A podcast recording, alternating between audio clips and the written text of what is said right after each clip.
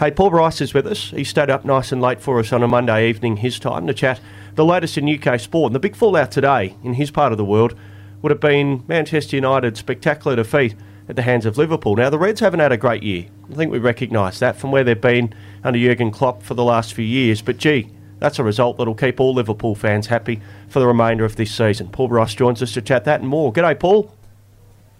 G'day, how are we doing? We're well. Thank you for staying up for us uh, on a Monday evening. And um, I reckon Liverpool fans will be bouncing off the walls after that result uh, 24 hours or so ago. Well, do you know something? I'm live from the northwest tonight, uh, up here on location, doing some some other business out of out of radio, and I met lots of very very happy red faced people, and I mean red faced. They were painted faces.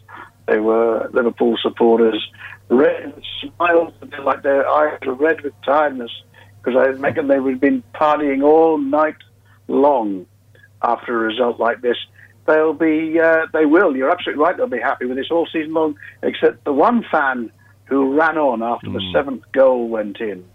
Um, he looks like he's going to get a life ban for doing that.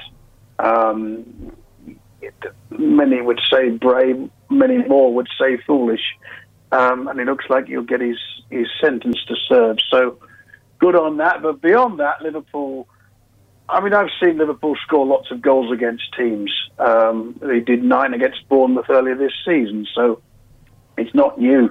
But to do it against United, against the backdrop of United coming on to so much form of recent times, and you know, one 0 at half time, nobody could have predicted what was happening in the second half because United, okay, they they probably yeah, Liverpool did shade that first half, got the goal before before half time, and then you thought, well, United will come out second half, and they, I think they probably stayed in the dressing room. I don't know where they were because I don't even think I recall them crossing the halfway line, or if they did, it was not for very long.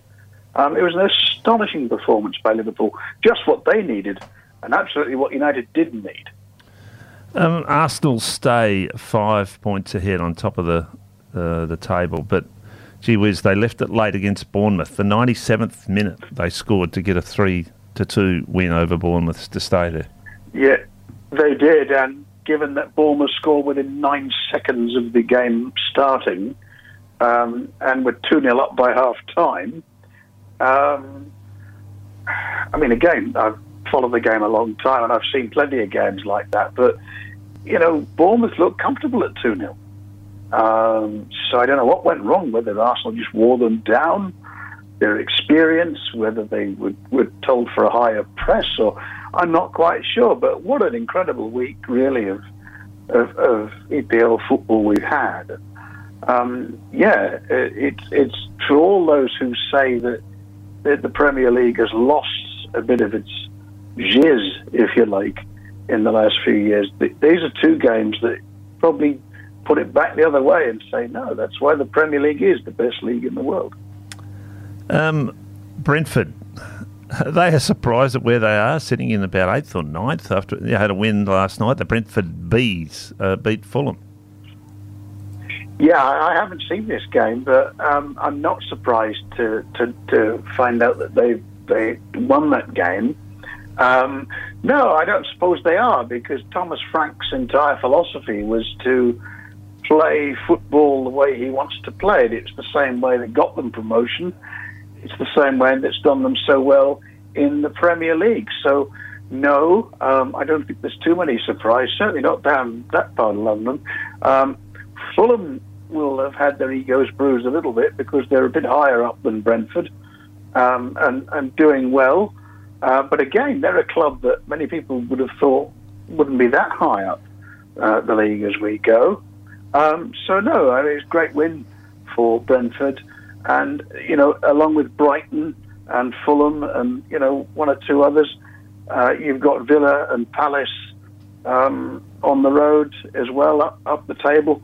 Um, it's going to make that middle table look very, very interesting. And if you think about it, you go from Nottingham Forest uh, right down to Bournemouth. There's only six points separating all those teams.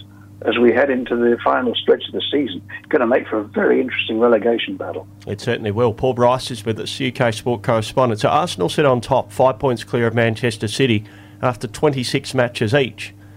Is is Man City any chance of usurping Arsenal? I guess we've doubted Arsenal for most of the year, and they still sit there with 20 wins from 26 games. So you can, you know, you can give the positivity to City in equal measure because mm. City don't go away. Um, Guardiola's sides aren't trained to do that, so um, they're always there until they're not.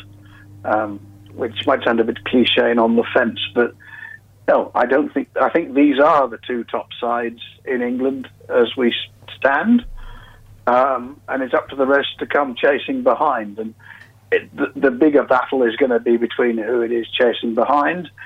Um, I think as we stand, I think Arsenal have the freshness about them, they have the resilience about them that we haven't seen in an Arsenal side for many a long year. So you know it's it's going to be different. It's going to be exciting, uh, and City, but but City will push them all the way. Should be a great finish to the English Premier League season. Still a couple of months to go. Hey, uh, there's been an ODI series in Bangladesh in the last week. Immediately followed the Test series that we had in New Zealand. Different squads for England, white ball to red ball, but uh, a series win. Bangladesh won the, the third game overnight by 50 runs. Shakib Al Hasan, a great performance, but uh, some very good deeds from the top order. Dawid Malan and Jason Roy with hundreds. Did it again, didn't they? And um, from what I caught of the game, the um, you know, it was it was just that lower order that fell away towards the end. Bear in mind, this is the last 50 overs game before the uh, the English summer, as it is, and then we build up from there towards the World Cup later in the year. So, yeah, you you might say, well, that squad can go and refresh again and, and get themselves sorted out. In the meantime, they've got three T20s to play and finish off that part of the, the winter, if you like. Um, so it wasn't too much of a surprise uh, that they may have dropped off a little bit. But England in pretty decent shape. Um, I still wouldn't say they were red hot favourites going into the World Cup. We're seven months out from the tournament, remember, so there's still a lot of cricket to be played all around the world. But I wouldn't say they were red hot favourites. Um, they're tuned-ish, um, but if you're driving a car, you need a bit more tuning before you get it on the road. Well, one fella that probably needs a little bit of tuning, but you'd be pretty happy would be Joff, Jofra Archer uh, with his sort of comeback. So um, he's going to be a positive. Yeah, he certainly is, and I think you know the, the sort of in and out performances we've had are indicative of the injuries he's had. So uh, elbow injury, um, not the easiest to fix. Uh, I wouldn't have thought. Um, and so he's, you know, when he's good, he's, he's like the rhyme. When he's good, he's very, very good. When he's bad, he's he's not so good. So, you know, um, I, I don't think there'd be a surprise where where Jofra is concerned at the moment. He's still working his way back, but I would imagine come World Cup time, he he'll be be there or thereabouts. And he'll be a bit of a uh, a man to keep an eye on ahead of the Ashes and whether he can get back to first class bowling fitness and, and challenge Australia again as he did so magically on debut four years ago. Paul, we'll have to leave it there. Thanks so much for staying up for us and bringing us the latest news out of a huge few days there in the UK. Absolute pleasure. Catch you on Friday morning. Look forward to it already. Paul Bryce joining us here on Sports Breakfast, our man on the ground uh, there in the UK.